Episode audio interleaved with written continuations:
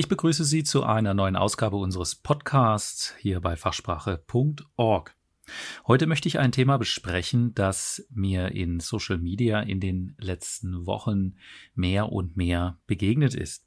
Auch weil ich in den letzten Wochen selbst aktiver war auf den Social Media Kanälen. Vielleicht haben Sie das auch bemerkt. Habe mich bemüht in den verschiedenen äh, Foren und Gruppen in denen Sie sich austauschen über alle Fragen rund um die Prüfungen, natürlich inhaltliches, aber auch die ganzen organisatorischen, rechtlichen und so weiter Fragen. Habe mich bemüht, dort auch mehr und mehr zu kommentieren, um Ihnen dort äh, aus meiner Erfahrung äh, berichten zu können, um Ihnen zu helfen, da Fragen zu klären, die Ihnen eben wichtig sind. Insgesamt haben wir immer noch die Situation, dass eine zusammenhängende, übersichtliche Darstellung der aktuellen Situation, Bedingungen, äh, Sonderfälle und so weiter äh, sehr schwierig ist. Ähm, sie haben eigentlich im Moment nur den Weg, das über entsprechende Foren und Communities äh, sich auszutauschen. Wir haben hier bei fachsprache.org den Versuch gemacht, das jetzt etwas zu strukturieren mit unseren Tipps für die Fachsprachenprüfung. Ähm, das ist nach Städten sortiert und kostenlos mit einem kostenlosen Account zugänglich, sortiert die Informationen. All das, was wir über die Fachsprachenprüfungen wissen in den einzelnen Städten haben wir dort für Sie zusammengetragen. Aber ich beobachte auch, dass relativ wenige dort neue Informationen hinzufügen. Wir werden schauen, ob wir demnächst ein Forum installieren hierfür, dass Sie sich noch besser miteinander direkt austauschen können, um einen zentralen Ort zu haben, an dem wir all dieses Wissen sammeln. Denn wenn man das auf Facebook-Gruppen macht, ist es häufig so, dass die gleichen Fragen immer wieder gestellt werden und es entsteht keine wirkliche Knowledge Base. Also das ist bei uns tatsächlich äh, auf der Roadmap, äh, dass wir hier ein Angebot schaffen, was kostenlos für alle zugänglich ist, mit dem sie sich austauschen können und vor allem auch vorhandenes Wissen komfortabel durchsuchen können. Denn das ist ähm, auf Facebook und anderen Social-Media-Kanälen wahrscheinlich etwas schwieriger. Zumindestens halte ich das für schwieriger. Nun ist eine der ganz wichtigen Fragen, die Sie da immer wieder besprechen, äh, wie können Sie nun sich ähm, effektiv auf diese Prüfung vorbereiten? Und die häufigste Frage ist dann, welche Kurse werden in meiner Stadt empfohlen. Also sie sind in irgendeinem Ort, irgendeinem äh, Ort in Deutschland meistens schon und fragen dann, was, äh, was sind dort empfehlenswerte Angebote.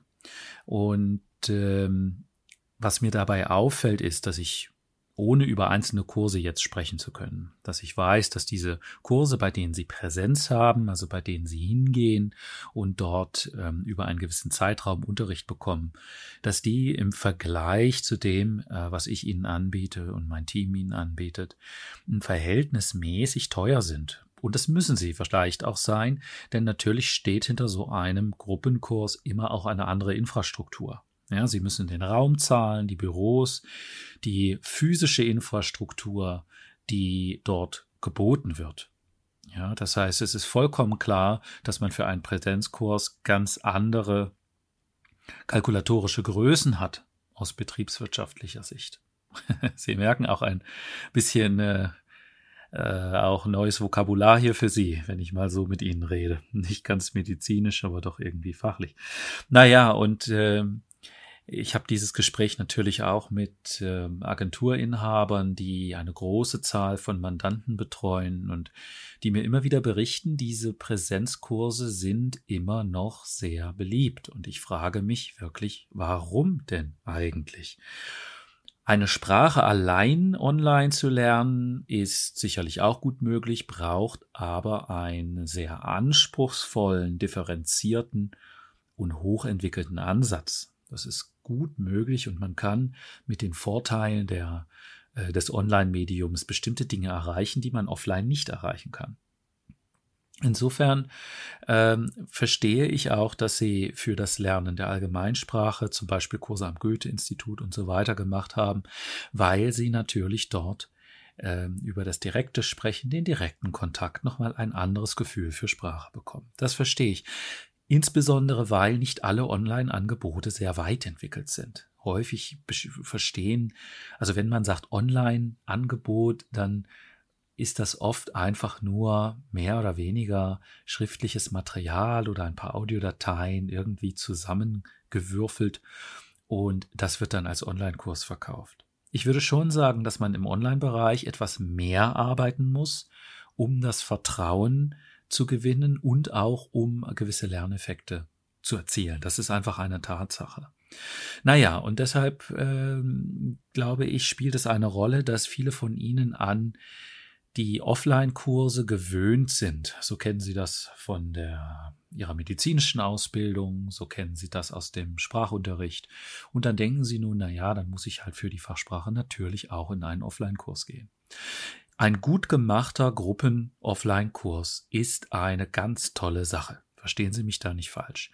Man kann mit einem gut geplanten, ähm, auf Sie abgestimmten Kurs, bei dem Sie viel aktive Sprechzeit haben, ganz viel erreichen in auch vernünftiger kurzer Zeit.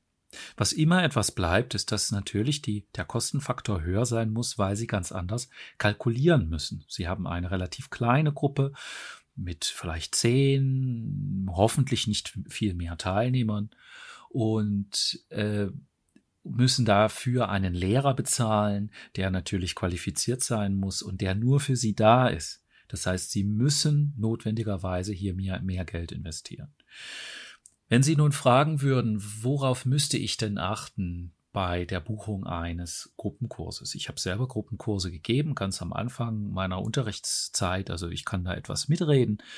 Und ich habe damals bemerkt, dass das Entscheidende war, das haben wir aus den Rückmeldungen der Teilnehmer gesehen, das, was am wichtigsten war für die Teilnehmer, war immer das eigene aktive Sprechen und Üben.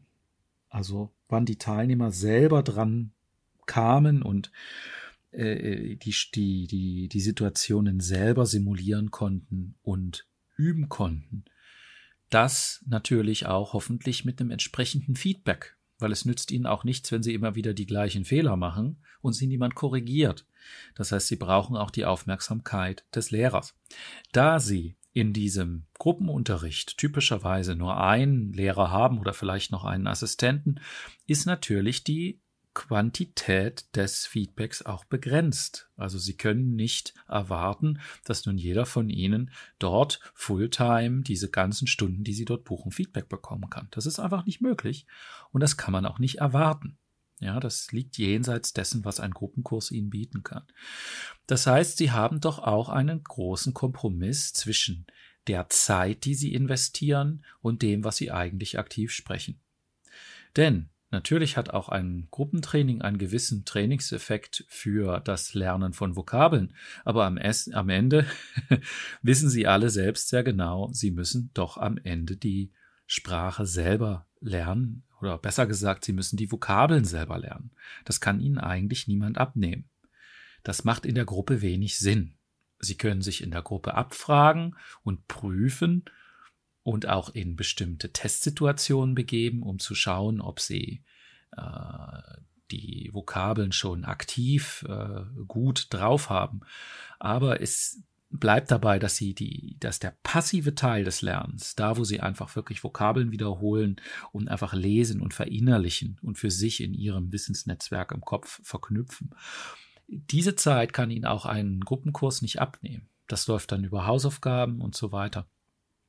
Äh, ich halte es für die zeitsparendste Variante. Ich habe jetzt angefangen, mal über Geld zu reden, weil ich glaube, dass man mit Online-Möglichkeiten einfach äh, als Betreiber ganz anders kalkulieren kann. Ja, Sie können ganz andere Preise anbieten, wenn Sie das gleiche Wissen, ähm, das gleiche passive Wissen vielen Teilnehmern anbieten können, zu natürlich einem in der Regel günstigeren Preis, weil sie dafür keine Räume mieten müssen oder keinen Sprachlehrer einstellen müssen. Ja, ist doch ganz klar. Aber lassen Sie mich mal über Zeit reden. Ähm, die Zeit, wenn Sie Fachsprache lernen, ist eigentlich zweigeteilt in zwei Bereiche. Das eine ist der passive Wissenserwerb. Da müssen Sie tatsächlich etwas lesen, Sie müssen Dinge auch hören und äh, sich damit auseinandersetzen, beschäftigen und merken, aha, das muss ich lernen, das, das, das, das. Einfach diese Akquise von neuem Wissen. Und dann haben Sie den Teil, wo Sie, ähm, wo Sie aktiv sprechen müssen. Wenn Sie mir schon eine Weile zuhören, wissen Sie, wie viel Gewicht ich darauf lege. Weil so viele, die durch die Prüfung fallen, ein Teil von denen oder ein großer Teil von denen, die haben eigentlich genug Vokabular gelernt, aber sie haben es nicht aktiv. Sie haben alles mal gelesen und sie haben es auch dreimal gelesen, aber sie können es nicht in kurzer Zeit unter Druck und wenn sie müssen, aktivieren und abrufen. Und das ist ein Problem. Dafür braucht es das aktive Training. Das ist so ähnlich wie wenn Sie fahren lernen. Alles zu wissen über die Bedienung eines Autos und wie man fährt, reicht nicht. Sie müssen es ausprobieren. Sie müssen es spüren. Sie müssen merken, oh, wo verliere ich denn den Faden in der Anamnese? Oh, warum reagiere ich da so? Oh, warum fällt mir das nicht ein und jenes? Da hilft nur das aktive Training. Das wissen Sie, das habe ich schon oft gesagt. Aber ich kann es nicht oft genug wiederholen, weil ich glaube, dass äh, vielen nicht klar ist, dass das das Entscheidende ist. Insbesondere wenn sie Sie haben alle natürlich Medizin gelernt, Sie sind Ärztinnen und Ärzte, aber Sie haben doch das meiste in Ihrem Leben ähm, passiv erworben und ähm, haben selten gemerkt, wie wichtig es war, Dinge aktiv zu tun weil man ihnen sagt, wenn sie einige Jahre Medizin studieren, dann wissen sie die Dinge und dann sind sie bereits quasi Ärztin und Arzt und das kriegen sie ja auch schriftlich. Und dann kommen sie ins Krankenhaus und dann merkt man erstmal, oh, ich muss hier doch erstmal die Dinge tun, um zu verstehen, wie sind die Dinge, wie hängen die Dinge miteinander zusammen. Und das ist meistens eine etwas ernüchternde Erfahrung im Sinne von, man denkt, man hat so viel gelernt und ist doch jetzt bereit und dann kommt man ins Krankenhaus oder ins Praktikum, in die Praxis, ins Internship und merkt, oh, ich habe doch noch so viele Grenzen und Lücken und habe vielleicht auch so vieles, was ich schon gelernt habe, wieder vergessen. Und so ähnlich geht es mir, wenn jemand zu mir ins Einzeltraining kommt, ins Internship oder auch in den Gruppenkurs. Schon viel gelesen, viel gelernt, zum Teil auch von exzellenten Materialien wie unseren und trotzdem Schwierigkeiten im aktiven Reproduzieren. Und natürlich ist das unangenehm, äh, sich mit dieser Seite zu beschäftigen, bei der man Schwierigkeiten hat. Ich weiß das. Aber es ist besser, man beschäftigt sich vor der Prüfung damit, anstatt sie machen dann in der Prüfung die Erfahrung und ähm, fallen dann durch. Ein weiterer Faktor ist, dass ich finde, dass in den Prüfungen, die es im Moment gibt, in diesen Fachsprachen natürlich, Fachsprachenprüfungen, PKT und so weiter, ähm, nicht im, Tel, im Telg. Da ist das Feedback einigermaßen differenziert, aber im PKT und in der FSP, äh, der, das Feedback fehlt. Und es ist nicht Teil der Prüfung, dass Sie ein strukturiertes Feedback kriegen. Das ist einfach nicht vorgesehen. Das ist nicht eingeplant. Und wenn Sie das die Prüfer fragen und die Prüfer nett sind mit Ihnen, dann sagen die Ihnen was, aber das ist nie ein strukturiertes, umfangreiches Feedback.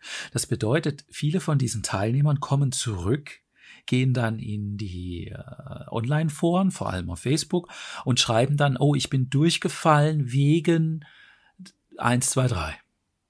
Ja, oder wegen XYZ natürlich. Und das führt, glaube ich, zu einem sehr, sehr hohen Bias von dem, was Sie glauben, was wichtig ist in den Prüfungen und von dem, was ich sehe, was wichtig ist in der Prüfung. Ich stehe natürlich auf Ihrer Seite mit der Beobachtung, dass es manchmal auch Prüfungen gibt, wo ich mich frage, hm, also das ist mir jetzt wirklich rätselhaft, warum diese Teilnehmerin oder Teilnehmer durchgefallen ist. Ja, insbesondere jemand, der bei mir im Unterricht war und es schon sehr dann am Ende sehr gut war. Ja, natürlich sind nicht nur Leute gut, die bei mir waren. Ja, es gibt auch andere, die machen guten Unterricht und viele arbeiten sehr gut selbst und bestehen diese Prüfung zurecht. Alles gut. Aber wenn ich jemanden gut kenne und der Überzeugung war, das ist hier das ist hier ausgewogen, es besteht keine Verwechslungsgefahr mehr und die Kleinigkeiten, die passieren, sind tatsächlich zu vernachlässigen wenn ich das bemerke und dann fällt jemand durch, dann hm, bin ich doch tatsächlich manchmal so am Überlegen, ja, äh, waren da vielleicht die Prüfer doch, naja, vielleicht sehr genau oder hatten keinen guten Tag. Das kenne ich also auch. Aber ich habe auch sehr viele, die kommen dann zu mir ins Einzel oder ins Assessment und ich merke dann im Assessment, oh, wow, da gibt's doch noch eine Lücke. Da ist manches sehr, sehr gut gelernt, aber es gibt tatsächlich ein relevantes Defizit, von dem ich auch glaube, es ist prüfungsrelevant gewesen. Ja, und ich glaube, dieser Bias, den Sie da bekommen, das nächste ist dieses Themen, themenbasierte, diese, diese Denkweise von, oh, welche Themen kommen denn dran und wenn ich die lerne, dann bestehe ich. Ich wiederhole mich da auch, ich weiß, aber ich sage das im E-Learning und an anderer Stelle, aber es ist einfach so wichtig für Sie. Ja, lernen Sie fallbasiert, aber lernen Sie aktiv, um Gottes Willen. Es wird nicht reichen, wenn Sie einfach Altprotokolle lesen und dann denken, dass Sie wissen, worum es geht und dann können Sie das. Das ist nicht so. Die Protokolle können Ihnen helfen, dass Sie sich thematisch fokussieren und eingrenzen damit sie also nicht da vor diesem Berg von vielleicht 50 Erkrankungen stehen und jetzt denken, sie müssen vielleicht schon als spezialisierter Facharzt all diese Erkrankungen jetzt nochmal im Detail lernen. Das fände ich auch tatsächlich etwas den Overkill. Also diese äh, Prüfungsprotokolle können Ihnen helfen, aber sie ersetzen niemals das Arbeiten mit dem aktiven Lernen. Ich habe so viele ähm, Teilnehmer, die haben bei mir nur eine, zwei oder drei Simulationen gemacht. Da schaffen sie nur drei Fälle und die hatten andere Themen in der Prüfung und haben bestanden, da hat es keine Rolle gespielt, dass die andere Fälle vorbereitet haben, sondern was da wichtig war, war, dass sie das aktive Sprechen und die aktive Kommunikation tatsächlich konnten. Und dann war der Fall tatsächlich auch nicht mehr so wichtig. Ja, also vorsichtig hier. Nun kommen wir mal zum, zurück zum ursprünglichen Thema. Das war die Frage, äh, Kurs, bei dem man, äh, den man im Klassenzimmer macht oder online.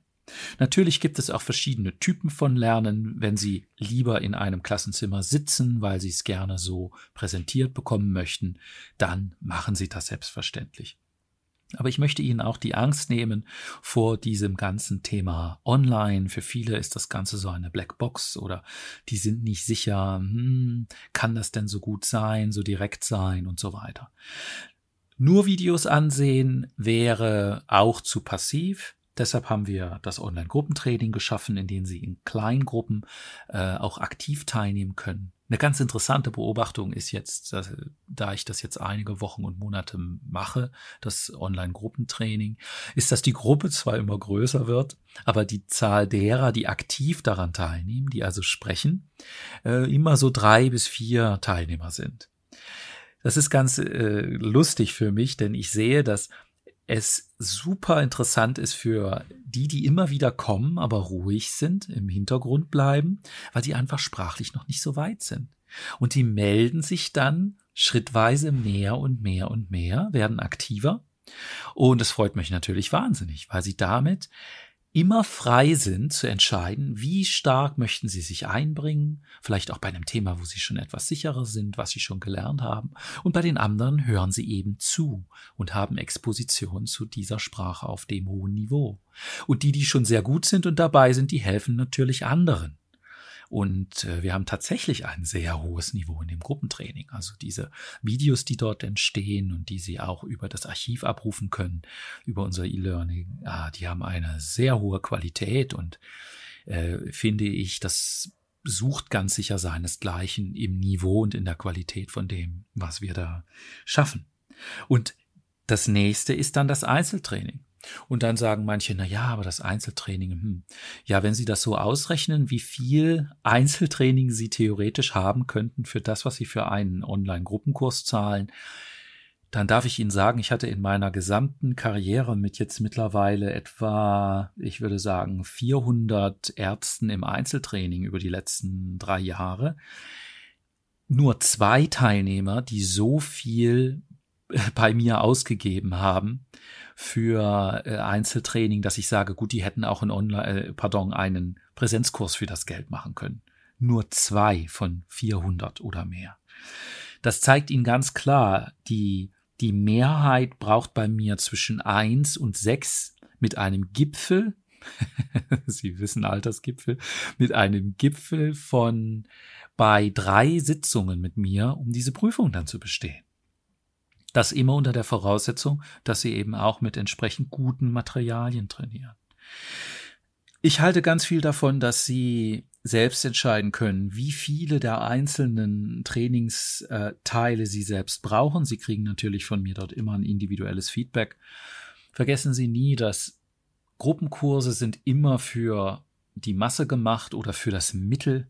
Das heißt, es muss nicht, es nichts damit zu tun haben, was Sie persönlich brauchen. Ähm, also, um ganz offen mit Ihnen zu sein, ich wiederhole mich hier, aber ich glaube, Gruppenkurse können können sehr gut sein, wenn sie gut gemacht sind. Dann ist das alles in Ordnung. Wenn Sie eine deutliche Präferenz dafür haben, weil Sie das gerne so möchten, dann machen Sie es. Aber äh, ich glaube einfach nicht, dass Sie so viel Geld für die Vorbereitung ausgeben müssten. Ja, sie sind durch ihre Deutschlernen und durch äh, Kurse am Goethe-Institut, die auch nicht billig sind, natürlich etwas daran gewöhnt. Aber es gibt hierzu Alternativen. Und eine Alternative biete ich Ihnen. Ähm, und ich sage Ihnen diese Dinge auch nicht wie soll ich sagen? Natürlich stehe ich in einem Interessenkonflikt, weil ich Ihnen natürlich etwas anbiete, ähm, was auf der Seite liegt von dem, was ich ihm empfehle. also natürlich habe ich einen Interessenkonflikt. Aber wenn ich der Überzeugung wäre, dass Gruppenkurse so gut wären und mir so viel Spaß machen würden, dann würde ich welche anbieten. Weil natürlich habe ich sehr viele Anfragen danach und es wäre überhaupt kein Problem, einen Gruppenkurs anzubieten und auch voll zu kriegen. Aber ich halte es nicht für guten Unterricht selbst wenn ich das machen würde, es würde mich nicht auf die Weise befriedigen, wie das auf die Einzelbedürfnisse abgestimmte äh, Online-Programm, was ich Ihnen anbieten kann. Es macht einfach mehr Spaß auf diese Weise. Und deshalb stehe ich da so dahinter. Also das sind meine Reflexionen dazu. Ähm, Sie müssen am Ende diese Entscheidung treffen. Wenn Sie etwas von unserem äh, von unserer Produktpalette verwirrt sind, habe ich auch für Sie ein Online-Beratungsmodul geschaffen. Das finden Sie auch auf unserer Webseite mit diesem kleinen Bot unten links im Moment, der da aufgeht und wo Sie also eine Audioempfehlung äh, bekommen können. Ja, nutzen Sie dies also gern und treffen Sie dann eine für sich gute Entscheidung, wie Sie das machen. Ich glaube, das Profil von äh, Teilnehmern, für die das Angebot, was ich Ihnen hier präsentiere, das, das Richtige ist, sind äh, Menschen, die entweder familiär relativ stark eingebunden sind oder noch andere Aktivitäten haben oder die noch im Heimatland sind und ähm, deshalb auch nur einige Stunden jeweils pro Woche oder täglich Zeit haben. Und natürlich jeder, der genau weiß, dass er oder sie sehr gut alleine lernen kann und damit sehr erfolgreich ist und auch gerne selber entscheidet, wo man den Schwerpunkt setzt. Also jeder, der eigentlich eine, gerne eigenständig lernt und auch relativ reif im Umgang mit dem Erwerb neuen Wissens ist. Ja, die, diejenigen, die unabhängig sind. Und dann ist einer der häufigsten Sätze, die ich dann höre, naja, ich äh, hätte mir gewünscht, ich hätte schon früher von Ihnen gehört. Das freut mich natürlich besonders. Eine weitere Sache, die mich immer besonders freut, ist, wenn Teilnehmer, die nach einiger Zeit wiederkommen. Oder auch wenn jemand schon mal E-Learning hatte und dann vielleicht doch durch die Prüfung gefallen ist, weil es einfach nicht gereicht hat oder die Zeit zu kurz war und man dann wiederkommt. Also das größte Kompliment für mich ist nicht, wenn jemand besteht, weil erstens ist das selbstverständlich und zweitens bestehen sie alle irgendwann. Damit kann man also nicht angeben. Aber das größte Kompliment ist, wenn sie zurückkommen. Ja, weil das zeigt mir, sie wissen, dass das Verhältnis von ihrer Investition und dem, wie sie hier behandelt werden und was sie hier von mir bekommen, dass das für sie ein gutes Verhältnis ist. Das wollte ich heute mal loswerden und mit Ihnen teilen. Verstehen Sie dies bitte alles nicht als Eigenwerbung, sondern das sind sehr ehrlich gemeinte Reflexionen, die Ihnen helfen sollen, sich zu orientieren in diesem etwas unübersichtlichen äh, Markt, äh, dass Sie einfach herausfinden, was für Sie das Beste ist. Und wenn ich Ihnen sowas erzähle, möchte ich auch, dass Sie herausfinden, was ist hier der Spirit bei Fachsprache.org? Was ist die Einstellung, die wir hier pflegen? Was ist die Kultur, die es hier gibt? Und das mache ich gerne transparent, damit Sie auch herausfinden, ob das was für Sie ist und vielleicht auch, ob es nichts für Sie ist. Wenn Sie nicht zu uns passen, ist es natürlich auch besser, wenn Sie sich andere Angebote anschauen. Ja, so sind alle zufrieden und äh, kommen so ans Ziel auf einem Weg, der für Sie selbst der richtige ist. Ich wünsche Ihnen alle weiter viel Erfolg natürlich bei der Vorbereitung. Ich weiß, Sie haben viel um die Ohren mit dem ganzen äh, formellen. Viele der Fragen, die ich lese äh, in den Foren, ähm, ja, an denen nehme ich sehr stark Anteil, weil ich sehe, wie, wie hoch die Hürden sind und wie, wie schwierig manches organisatorisch für sie ist. Ja, nicht bei allem kann ich Ihnen da helfen. Meine Spezialität ist tatsächlich das fachlich-inhaltliche, wenn es um die äh, Fachsprachenprüfungsvorbereitung geht. Das ist die Spezialität, die wir hier bei fachsprache.org haben. Deshalb haben wir auch die, die alte Marke Doctors Abroad abgelegt an, also Ende letzten Jahres, denn es widerspiegelt nicht mehr ganz unser, äh, unseren Fokus. Bei uns geht es eben nicht um die ganzen organisatorischen Dinge und um die Stellenvermittlung, sondern ich sehe unsere Stärke wirklich im fachlich-inhaltlichen, wenn es um die Fachsprache geht. Deshalb das Rebranding und deshalb auch die Schärfung unseres Profils dort. Ich bin der Überzeugung, es ist besser, wir machen wenige Dinge weiter exzellent als viele Dinge halb.